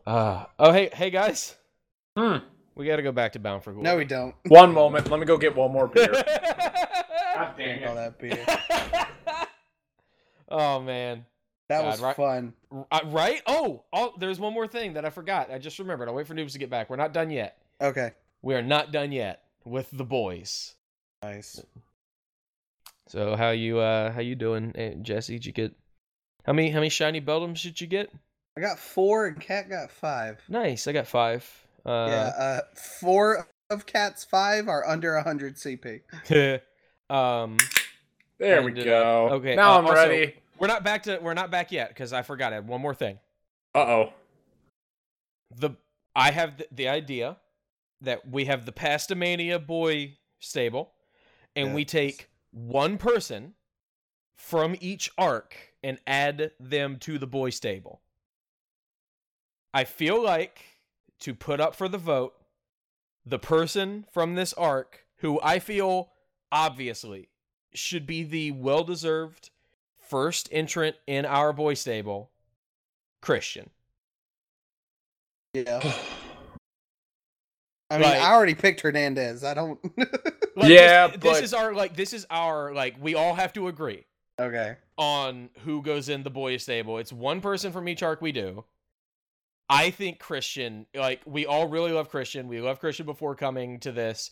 This has solidified. I don't want to speak for anybody else, but I feel like watching, him and AJ have been pretty consistently the best part of these shows, and AJ ain't a boy. AJ's. Well, I want to do a caveat here. Okay. There is a highly probable chance we'll run into Christian again throughout these. They are, but who we won't run into, Petey Williams. Ooh. The Canadian destroyer. How many times have we said, God damn it, Petey, you deserve more? Because the one thing that going into this, I always thought, I just remember seeing him in that fucking promo. The math promo. Yeah, and wondering who the fuck he was. Who the fuck is this mini fucking Papa Pump? Fucking Pump! Who the fuck is this guy? And then, once I think Steiner getting injured was the best thing that happened to Petey Williams. Absolutely. Because he still had Rocket Khan, but that's fine. Yeah. Yeah, but he did so, it. Yeah. It revolved around, it evolved into, he's just Papa Pump's little boy. Yeah. To, oh my God, the Canadian destroyer. He is the Canadian destroyer, and this will be our only probably chance to claim him. The show, the two shows before this, where he had the two shows ago, he was singles match and the singles match against Creed, where he was over as all fuck. I think I could get behind Petey Williams. This would be our only chance to do it. That's my big push. I think I could learn to love Petey Williams in our boys stable. What do you think, noobs? I'm okay with Petey Williams over Christian because yeah. We have a chance to bring Christian in. Yeah, probably for the next 20 years worth of stories we pick. The first entrant into the Pastamania boy stable. So shall it be written? So shall it be done? Let me just get my big stamp right here. Put it in the scroll, damn it. Yeah, let me just get my stamp. Petey Williams. X-Go, give it to you. All right, we're back to... the Canadian Destroyer. Yes. But now we are back to Bound for Glory. We go back to JB and Mick. But do we have to? Yes, we do. Yes, Charlie Brown. There's only a few matches left. With AJ welcoming Mick, AJ says he's excited for Mick to be here, though he's not as excited with some of the guys from the other companies. I don't know why he's got to talk bad about WCW like that, man. Right? I really don't. Mick says he agrees with AJ when it comes to the whole Sting thing, solidifying that the writers want Sting to be a heel because Mick Foley post-2002 is a pure babyface, so anyone that he is against is a pure heel. It's just a shame that no one has told Sting this. Yes! Yes! The Dudleys come in. Bubba calls AJ a mark. And Foley separates the feuding parties. Of all the wardrobes in the world, Brother Ray, why did you raid mine? I've got to wear chamois because you're in the red flannel. I love that bit so much. Yep. Nice to see you two again, Cactus. Yeah, Bubba calls Mick Cactus, which got a pop from me. That's me, Mark. Cornette comes back, and Mick says he's going to be the sock of the walk. It ends with Cornette making sure. He said sock, right? Yeah. The one thing that I noticed that was really fucking funny was Bubba yelling that Foley never showers. Like maybe, 12 times in a year or something like that? It's like, Foley's hair is so magical. Right? That boy clearly showers on the reg. Yeah. Bubba don't know nothing about no showers.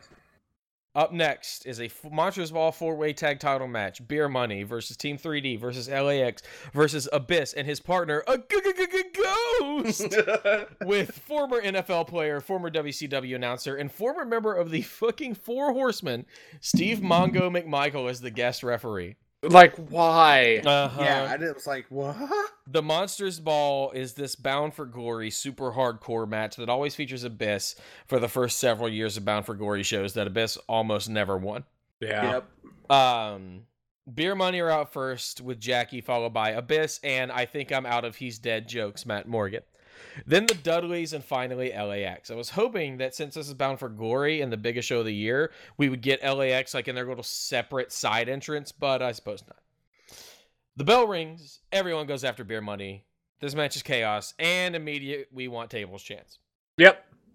Yep.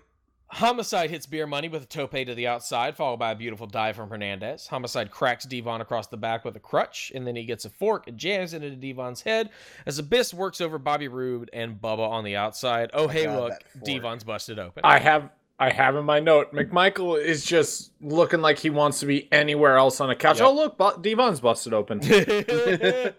Abyss gets in the ring, gets Homicide ups, and hits him with a shock treatment, a falling torture rap type thing.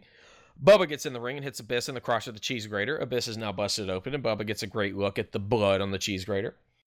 Hernandez gets back in the ring and goes to the top rope, but eats a cookie sheet directly to his head, followed by a superplex from Bubba. Beer Money double team Bubba, and Mongo counts slow on a near fall because like Bubba didn't even know what he was supposed to count to. Yeah. I counted 3 or 4. I can't remember.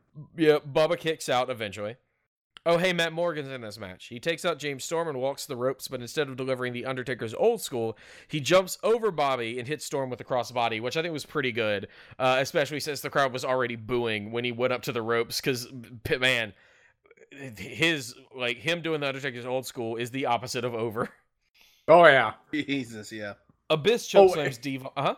Wait, I missed it. So, yeah. I was watching this last night, watching the whole pay-per-view, and I was just turned off by this entire pay-per-view, aside from a few moments, where when Bubba licked the cheese grater, the blood, I actually skipped the rest of the match. Oh my god. I'm just like, I'm fucking done. Oh my god. I have it in my notes. Fuck this shit, I'm jumping ahead. Oh my god. So I'm learning what's happening right now. I actually have something later. Not similar to that, because I did watch everything, but I have something similar. I'm serious. I'm sorry if that's unprofessional of me, but it's just I couldn't. What's more unprofessional than licking blood off a cheese grater? I'm just saying. I'm sorry. Overall, this was one of the more entertaining matches on the show, but it wasn't very good. Yeah. Abyss chokeslams D-Von and goes to deliver one to Rude, but Storm enters the ring with Abyss's bag of tacks, but for whatever reason, Mongo takes the tacks from Storm, and Rude hits Abyss with a chair shot to send him to the outside. It makes no sense why Mongo would take the tacks, since that's the entire point of the whole goddamn match, which Beer Money seemed to think as well, because they confront him about it. James Storm gets the beer... Here's what you missed, noobs. James Storm gets the beer hat football helmet on and has a football, gets in a 2-point stance. Rude gets behind him, and they're like, come on, Mongo, let's go. Gets behind him. James Storm snaps the ball to Rude. Mongo charges, gets around James Storm, and hits Bobby Roode with a clothesline. Fucks their shit. Good Lord. Homicide jumps in and pins Rude, and it takes forever for Mongo to get over to make the count. And we didn't realize that again was happening. Matt Morgan gets to the top and delivers a crossbody onto Beer Money and Hernandez. DW calls it a crossbody from hell, which I suppose makes sense because, let's be real, Matt Morgan didn't go to heaven, when he died. Oh, hey, Johnny Devine is a thing. He runs out and hits Abyss with a kendo. You actually did miss a pretty good spot, noobs. He hits Abyss with a kendo stick and then brings out a table. They set it next to the entrance stage, and the Dudleys bring out lighter fluid. Johnny Devine lights the end of a kendo stick on fire and uses it to set the table alight, and they send Abyss through the flaming table. And Abyss gets dead-ass caught on fire. He was rolling around and on fire. A fire that survived the first couple shots from a fire extinguisher on fire. Yeah. It took a grand total of probably 4 minutes to put him out. They were on him in the first few shots. It was one spot on his back that was just on fire. Yep. Matt Morgan chases Rude back towards the ring, but Storm was lying in wait and hits Matt Morgan with the last call super kick. But their celebration's cut short by Hernandez with a kendo stick. Homicide gets on the top rope and hits Storm and Rude with a double drop kick. That was a murder shot, too. Yep. I thought he just knocked his fucking head off. That was good. James Storm delivers a crossbody towards Homicide, but Hernandez pushes him out of the way and catches Storm, delivering a powerbomb. He has to yell at Mongo to come and make the count, And again, Mongo counts slow. Hernandez gets James Storm on his shoulders, and Homicide hits him with a Gringo Cutter. Hernandez gets the pin, but it's broken up by Jackie, who gets her ass slapped by Mongo. Matt Morgan gets in the ring and takes out Hernandez with the carbon footprint big boot. Hernandez gets Morgan up for the border toss, but is taken out by Bubba, who sets Homicide up for the WhatsApp. D-Von, get the tables. Oh, hey, there's one in the ring already. That's convenient. Before the Dudleys can do anything, Hernandez takes them out with his flying shoulder tackle, and he sets the table up. He grabs the bag of tacks and can't get it open, can't get it untied. And then Mongo just comes over and helps him out, opening the bag up and pouring the tacks on the table himself. Bubba takes out Hernandez, and they deliver a 3D to Hernandez through the tacked table. Then James Storm spits beer in the face of D-Von, and Bobby Roode steals the incredibly slow 3 count for the win in 20 minutes and 7 seconds. So Mongo being incompetent was not kayfabe. Like, he originally was not the referee for the show. He was the enforcer. But they were like, well, we don't need 2 enforcers on the same show. So the day of Bound for Glory, they made him the special guest referee. Yay. And he was like, afterwards the wrestlers were furious because he was missing spots, he was counting too slow, he wasn't paying attention. It was like, overall, I think this match was it didn't feel like 20 minutes. It didn't feel like it to me either. There was enough going on, but like, yeah, it was plunder, it was car crash, it was entertaining at spots, but in between them, and Mongo just like pulled the whole thing down. What'd you think, Jesse? Yeah, it'd have been better, and that's weird to say because they had 20 minutes and a fuck ton of stuff going on. But a lot of it had to do with McMichael. Yeah, a lot of it, most of it. Yep, all of it. Just, and I realized by the time he came out, that I was like, oh, yes, this definitely is TNA's WrestleMania because we have all these fucking look at this famous non-wrestling person here. Wah, blah, blah, blah. Yep. I started to like get lazy here, like sleepy. And I'll just say it now. I think I fell asleep for about a solid minute at the Angle Jarrett match. That match starts really slow. Yeah. It does. Yeah. I think I woke up with the first figure 4 being attached. God. But yeah, so this was when I was like, see, for the next arc, I'm going to want y'all to write detailed notes for me so I can go to sleep. See, I'm not going to sleep. Yeah, you're just saying fuck this. Yeah. Beer Money would hold on to the titles until April of 2009 when they dropped them at Lockdown to Team 3D. Yep. 3-way dance time. Booker T versus AJ Styles versus Christian. Let me just hold up a second for the just the fucking MVP of this arc. Of course. AJ Styles again. Of course. So good. The biggest spot monkey isn't the one that's working with a bunch of chimpanzees and typewriters. Like, it's kind of ridiculous. Yep. Also, in the video package before this, Booker T is just speaking in broken Matt Hardy's accent. It's just Matt Hardy. I had that note too. It's just what broken Matt Hardy. We need to tweet at Matt, man. Like, that's gimmick infringement. It's just it's the exact same thing. But man, like this theme is great. I like AJ's current theme because like I think it fits him as a person more. But man, I am man. Oh my god.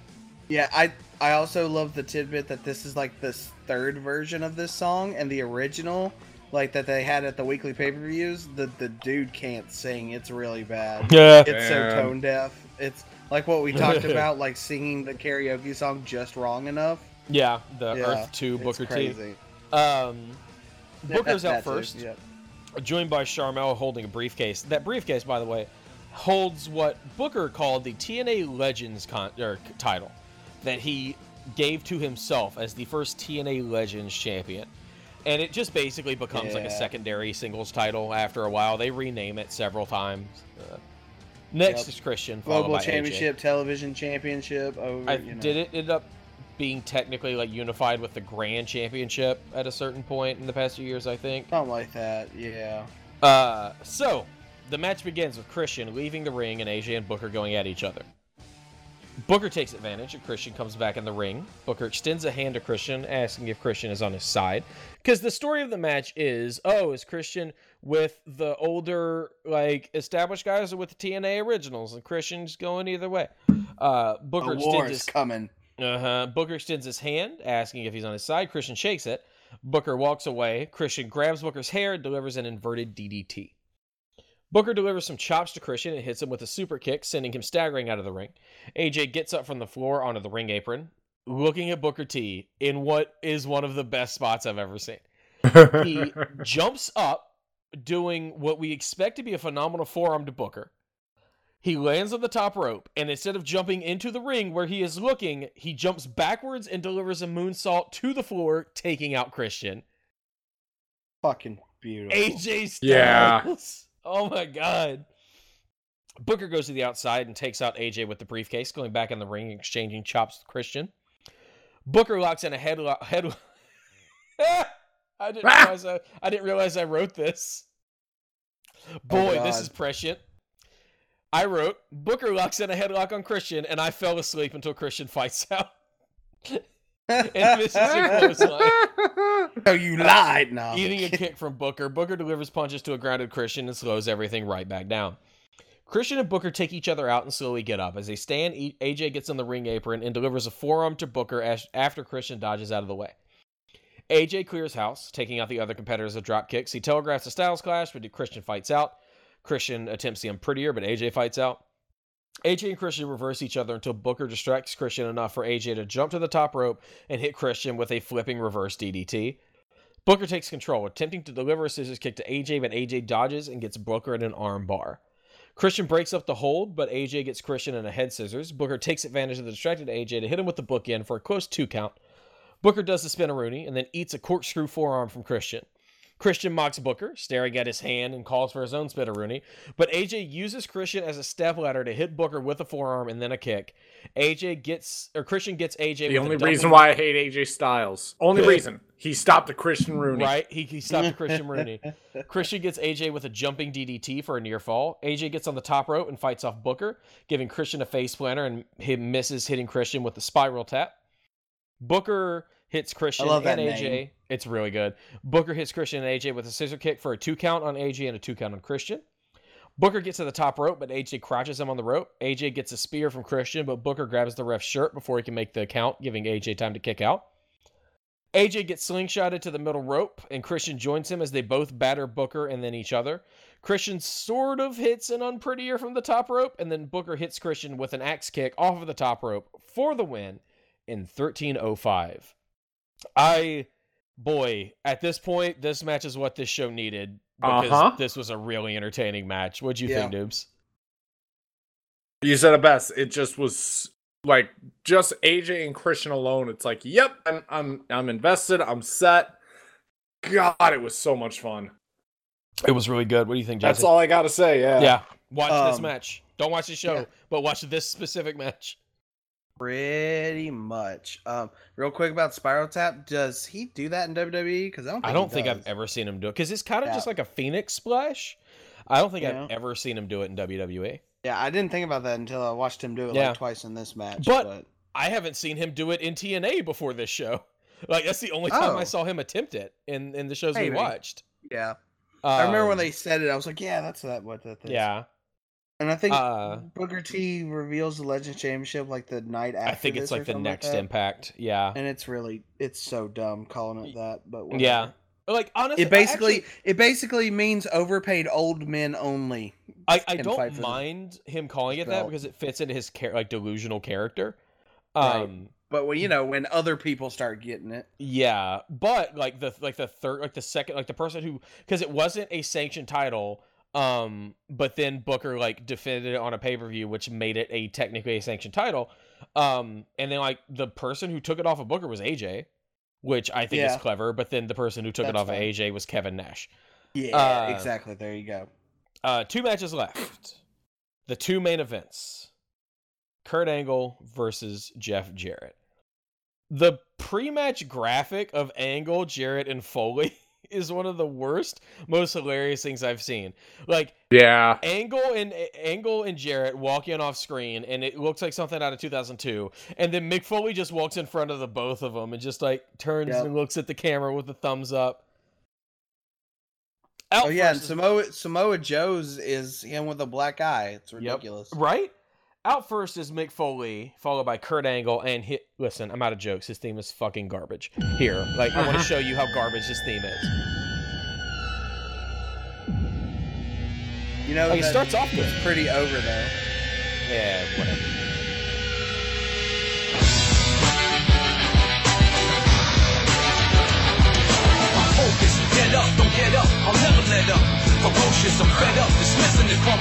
Like, it's a totally fine theme right up until the moment it isn't. Yeah, like the first 15 and I meant seconds over, like they like hype it, but stuff. But yeah, it's not good. Play the better one. Oh, do I still have it? I do. Do it.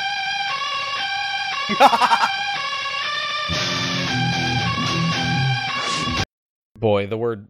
Gotta love butt rock. There has been no instance where the word better has had to carry more weight than when you say play the better one, and it's Jeff Jarrett's TNA theme. I love the butt rock level. It's so good to me. It's it is an undeniable pleasure. You know what it reminds me of a lot? What? Stone Cold's theme after he turned heel at WrestleMania X7. His theme after that is pretty much just that. It starts off with like squealing guitar and then goes doom doom doom doom doom doom. It's very close to Jeff Jarrett's TNA theme. I believe it. Yeah. Jeff Jarrett's out next. About that. I'm glad we're getting to watch at least one Jeff Jarrett match in this arc, especially since he is TNA. This is an interesting match to call because I really like this match. I think it's really entertaining, but it is not flashy. It is not spotty. It is fairly straight down the middle. Like, competent chain wrestling, traditional wrestling. It kind of is like a, I shouldn't say lesser, but like a weaker Triple H match in a way. It does kind of feel Triple H. Just very, very methodical, never messes up, like, but isn't too flashy. I'd love to see a 65-minute match between Jeff Jarrett and Triple H myself. Oh, God. Don't you put that evil on me, Ricky Bobby. And then, so, like, they're going at each other, you know, just suplex, headlock, drop kick, shoulder block, et cetera, et cetera, et cetera.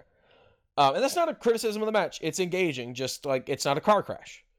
Jarrett does take control and get Angle to the top rope. Angle tries to take over and suplex Jarrett to the floor. But Jarrett delivers a superplex to Angle in the ring, then locks in the figure four on Angle, who scoots over to get the leg break, and then Jesse wakes up. Jarrett counters an Angle slam and gets his pile driver reversed into an ankle lock that Kurt locks in forever before Jeff finally rolls out of it. Jeff gets up and sells the leg. Kurt hits him with the Angle slam for a 2. Angle eats shit on a moonsault that Jeff rolls away from to a thunderous TNA chant. Angle eating shit on that moonsault is a thing of beauty every single time. Like, it's so good. I want somebody to get the picture of Angle about to eat shit on a moonsault and I put the Fibonacci sequence thing over it. Nice. Angle goes for a clothesline that Jarrett ducks out of and hits the ref, taking him out. Jarrett hits Angle. All right, here we go. All right, time for the finish. Let's go. Jarrett hits Angle with his finisher, the stroke. Because, you know, I'll be stroking. And Foley runs in to make the count, but Angle kicks out at 2. As Foley checks on the ref, Angle hits Jarrett with a low blow. Angle goes to ringside and grabs a chair. Foley confronts Angle about it, and Jesus Christ, he cracks the chair right across Foley's head. Completely. Oh, my God. Yeah, I have to say something. Okay, so this being roughly a year after Benoit, all the stuff about headshots Foley has been about in WWE all I could imagine was he took that shot, and as he plummeted down to the earth, he sold it like he got shot with a gun. Yeah, like he was fucking dead. As he fell down, I'm sure he was like, man, why did I leave WWE again? Yep. Yeah. Then he takes a chair into the ring, cracks Jarrett. The ref groggily counts 1, 2, and then Foley yanks him out of the ring and pulls out Mr. Sacco, which they made very careful not to call Mr. Sacco, because Mr. Sacco is owned by WWE. So they just called it The Sock. And shoves it in Angle's mouth, which led to Jarrett hitting Angle with the acoustic equalizer for the win in 20 minutes and 7 seconds. What did you think about the match, Noobs? It was... At first, I was just like, man, this is slow. This ain't moving. And then all of a sudden, it just kicked up. And I'm like, oh, okay, cool. But it just... Yeah. It was a long show at this point. Yeah, it was a long night. I would have flipped this and the match before it. Yeah. Like, I think the show just would have flown a little bit better. But there's the level of importance for Jeff coming back. Oh, yeah. What'd you think, Jesse? I was thinking about the stroke now. It's like, man, I bet he really wanted Billy Squire's song, and he just couldn't get it. I'd be stroking. Yeah, stroke. No, but I mean, it's fine. Like, I honestly didn't fall asleep overly because I'm bored. And again, like, it was a hard 6 minutes. Like, they were wrestling in the ring, and then it was a figure four. Like, I closed my eyes and opened them, and it was suddenly figure four time, and that's just it's just exhausting. Yeah, and taxing of like, what do we do with this? Yep. Like, I really like this match. Like, I really, really enjoyed this match more than I expected to. Well done, but shave a couple like minutes. It's and don't murder Mick Foley. Yeah, but like, you're at the marathon at the end of this show that hasn't been great up until now. And you have this show, you have this match, and it's really good, and they're telling an interesting story, but like, they're not telling it in a super interesting way for the first 10 minutes. It's main event time. So go take a piss, because it's going to be 15 minutes before the match actually starts. Stig is out first. Because, good lord. Again, look, a promo about each wrestler after a promo about the match as they're getting introduced. Oh my God. Where have we seen that again? They use the exact same line about Sting. Yep. And I was just like, oh my God. It sucks. Sting is out first with his baseball bat and his dollar store Seek and Destroy theme song. Uh-huh. This is the biggest show of the year. The biggest match of Joe's career up to this point. Why didn't he have a bigger entrance? Where are the dancers? Where's the fire? Where's the shit that he's had before? Oh, yeah. For their WrestleMania, they really don't. It's because spectacle. Joe was an afterthought. That too. JB gives us the intros, and they go after each other once the bell rings. Joe sends Sting to the outside and then hits him with a suicide dive, getting fired up and high-fiving fans at ringside before he's go back to battering Sting. They brawl in the crowd, and oh, God, no, it's this match. My gut dropped as I saw them brawling up the stairs. Yeah, because I knew what was about to happen. I have a note going, oh no, this is the match. Yep. Oh no. God damn it. Sting is staggered on the stairs. Joe reaches the top of the steps and walks over to, like, you know when you're in an arena and like they have that, like, the bottom section of stairs, and at the top it, like, it flattens out a little bit. Usually it's for like handicap seating or like the entrance to a VIP box. He walks back, turns around, runs, jumps, and delivers a drop kick to Sting, who is on like the railing that's bisecting the steps, landing on his ass and like bouncing down like three of the steps. Like, imagine running and jumping and landing on the steps in the stands, like directly on your ass. It's one of the most genuinely painful things I've ever seen in wrestling. You can't work that. That didn't kill him. Seth Rollins did. There's no way to make it look worse than it is. It's so bad. Yeah. Yeah. Listen, there was a Jets fan in the crowd. You did not need to do this move. Like, I saw him as they were walking up the ramp. I saw a Jets jersey in fucking Chicago, and it's like, okay, whatever, boo-boo. And I'm just like, oh no, it's this one. Why? Yeah.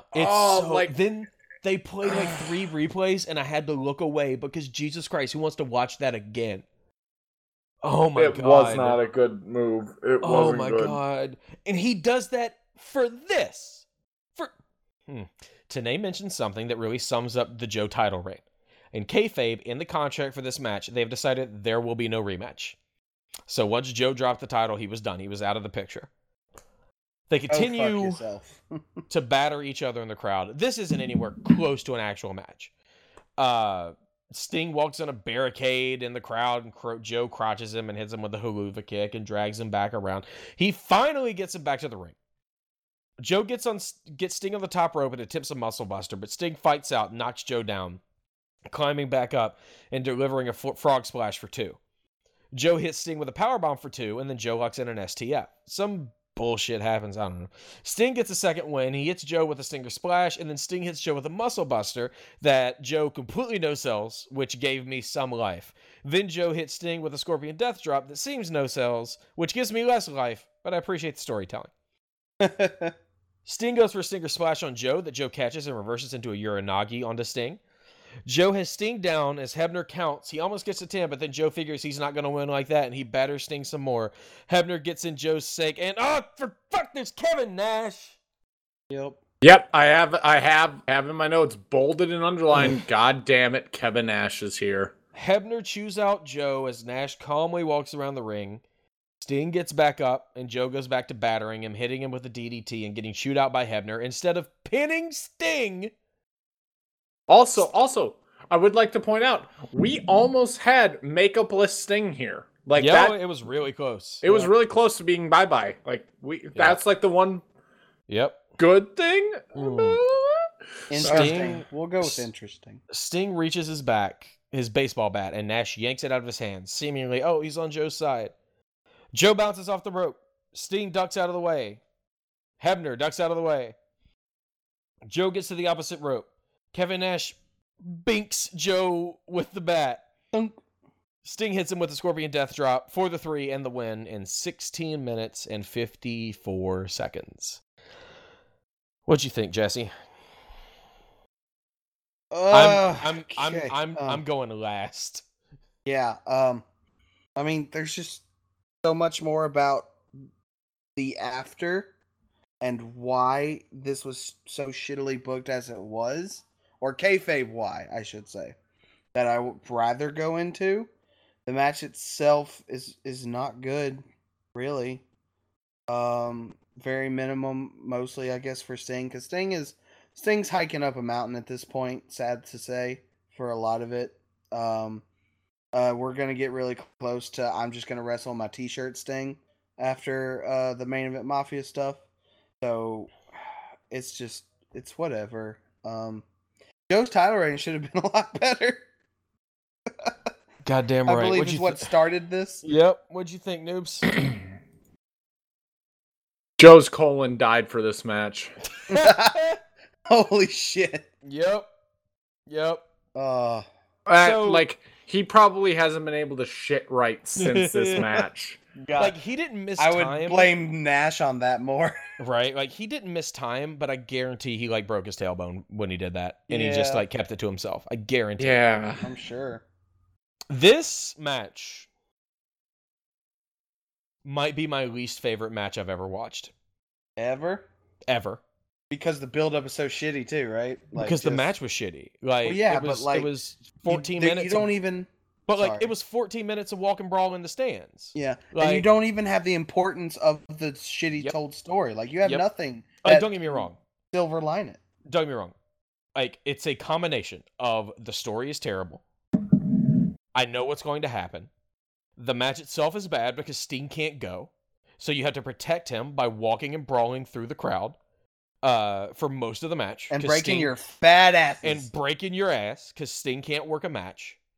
It is unsatisfying. It makes Joe look like an idiot. I would say the only good part about this match is that Joe's in it, but no, Joe is, like, worse because he was in this match. Like... Yeah, Joe kind of looks like shit. Like, immature, I didn't see this coming, I'm not good enough to stick with the big boy bullshit. And you don't do that to fucking Joe. I hate everything about this match. I have watched worse matches... Right. I've watched worse matches in this arc. But this is my least favorite match I think I may have ever watched. This was bad. Because of everything around it. Like, the match itself and everything around the match. There was nothing redeeming. It was a black hole of just shit. And, yeah. So imagine if we were to watch, I know we're not, if we were to watch the TNA buildup of Bound for Glory 2010, where for the vacated title, Jeff turns heel for Hulk Hogan's faction. Mm-hmm. Yeah, just, they kept doing it here. Like, Bound for Glory for, you know how WrestleMania is supposed to be like... Babyface always wins. Yeah. They, Bound for Glory is usually, except for like 06 when Sting came back. Yeah, I have this in the notes. It's like, is this seriously the end of their WrestleMania? And like, it ends... Like, every TNA show always ends way too abruptly. Like, the bell rang and there was like 30 seconds before cut to black. Like, it just done. Sting would hold the title until Lockdown in April, where he lost to Bang Bang Mick Foley. He dropped the title to Mick Foley. Are you kidding me? Mick creates the TNA Frontline, TNA Originals, who later has Christian and Team 3D and Rhino as part of the TNA Originals. But anyways, he creates that with the whole idea of, like, the young, new up-and-comers, they deserve a chance, they're our future. And then enough failed title attempts later, he's like, well, I guess I've got to do it, and he wins. Yep. And he wins, and he has it for a month before he drops it back to Sting. Or no, I'm sorry, no. Because Angle, right? So, no, we need to talk about Sacrifice 2009. Yeah, I have that up. They had the Ultimate Sacrifice match. So it was Sting, Jarrett, Angle, and Foley. Each person had to put up something that they were going to sacrifice. Sting, if he was and it was basically, if you were the one pinned, you had to sacrifice it. Sting said if he was pinned, he would retire. Angle, if he was pinned, the person who pinned him would be the leader of the Main Event Mafia. If Jarrett was pinned, he would whoever pinned him would gain control of TNA. And if Foley was pinned, whoever pinned him would win the championship. Sting ended up pinning Angle, so Mick Foley lost the match but kept his title, and Sting became the leader of the Main Event Mafia. And then the next month at Slammiversary, Kurt Angle would win the King of the Mountain match to take the title from Mick Foley. Yeah. Yeah, it is just TNA. Yep. So, Samoa Joe loses to Kevin Nash in the next pay-per-view in 12 minutes. Yes, he does. I meant to mention that. He does lose to Kevin Nash. Kevin Nash's whole thing in kayfabe is this entire time was a year-long con because of fucking Samoa Joe over because Joe did a work promo. Shoot on... No, it was a shoot. No, yeah, like, it was a shoot. He got in trouble for that. Shoot. Yeah, yeah. On Razor Ramon for not fucking showing up because he was still... too drugged out of his mind. It was a 6-man tag, and it was going to be Joe, Hall, and Nash. Hall didn't show up to the show with quote-unquote food poisoning, and Joe grabs a mic and just goes out to the ring and cuts a shoot promo. Shit's all over him. Like, Dixie chewed him out, who gives a fuck? Yep. And so, so it in this disgusting hindsight, it almost feels like this crappy run was punishment. It's like, we'll put the title on you, but we're going to make it horrible so people think you're not as good as you think you are. That's probably not what happened, but it's a weird, crazy hindsight feeling. Yeah. Also losing to Kevin Nash in 12 minutes. In 12 minutes! It's fucking 2011 Kevin Nash could barely CM Punk walk. Shit. Yeah. It's CM Punk. It's the summer of Punk, Fuck you, Nash. Samoa Joe sent a text message to himself.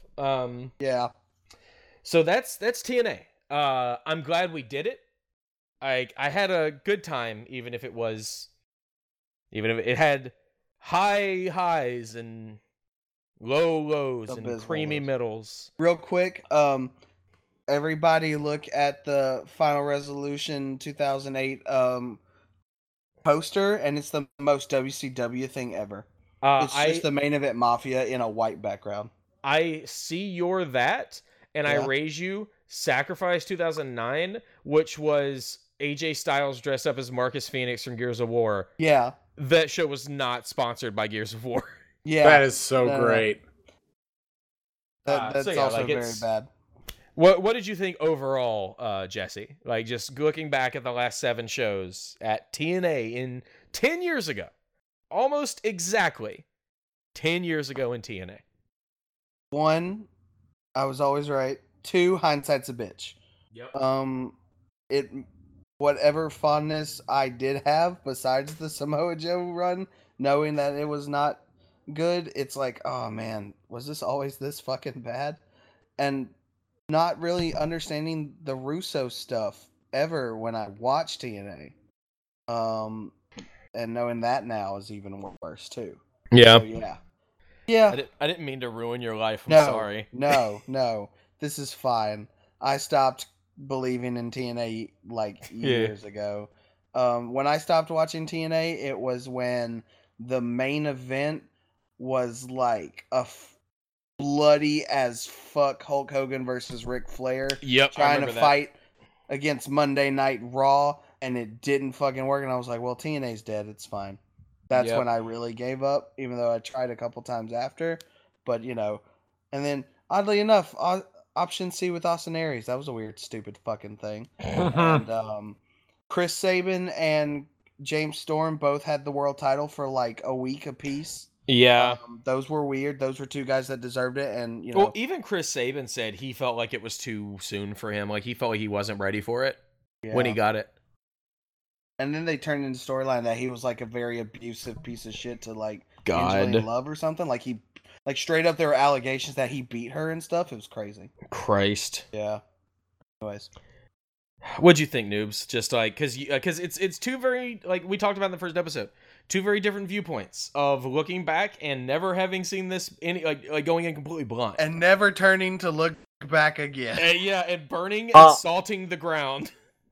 Honestly, if Christian and AJ had not been in the first couple pay-per-views, I probably would not be here. I'm just like, you're just making me watch a smut film on wrestling. Like, damn, what is this? God. Smut film on wrestling is Extreme Ladies of Wrestling. Oh, there you go. Wrestle for the plot, right? Yeah, exactly. It's random fact. That's where Mickie James got her start. Moving. That sounds about right.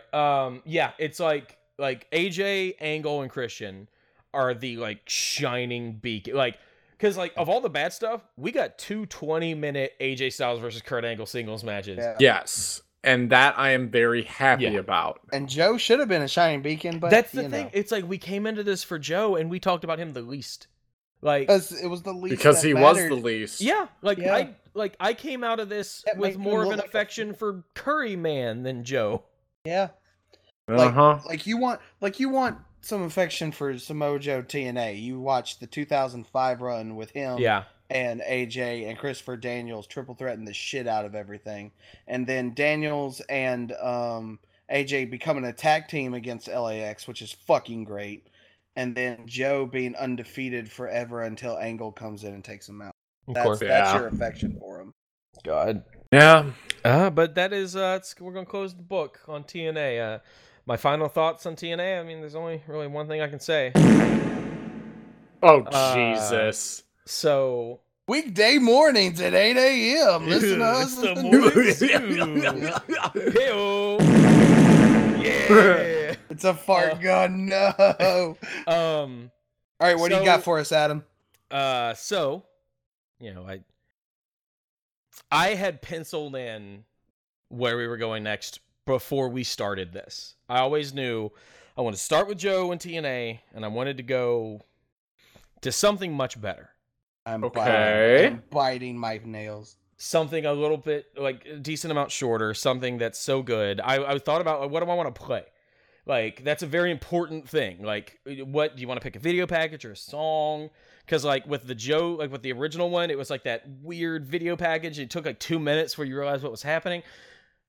But for this, there was only one thing that I could do. There's only one thing that I could pick. You guys ready? Yes. Uh-huh. Son of a bitch. It was all work. This is Kevin Nash level worked bullshit. I'm getting non-flashbacks. We never were going to watch anything else. It was never going to be another thing. He fucking played us. Fuck you, Scott Hall. Fuck you, Kevin Nash. I thought of that this morning, and I was laughing my ass off as I was pulling it. Now I know why you brought it up. Like, yes, yeah. That's why I brought it up. That's exactly why you brought it up at the beginning. To make sure, you know, it's Chekhov's Salt in a Swing or whatever. Damn. But no, actually, like, for real, though. Where we're going next, again, everything I said, like, remains true. There's only one thing that I could pick. It's that swerve you just wrote in. Right. Last 5 minutes or so. It is time for our next arc. The arc that all three of us have to win and none of us can afford to lose. Yeah! This time I'ma let it all go out. This time I'ma stand up and shout. Royal Rumble 2001. Oh my God. No Way Out 2001.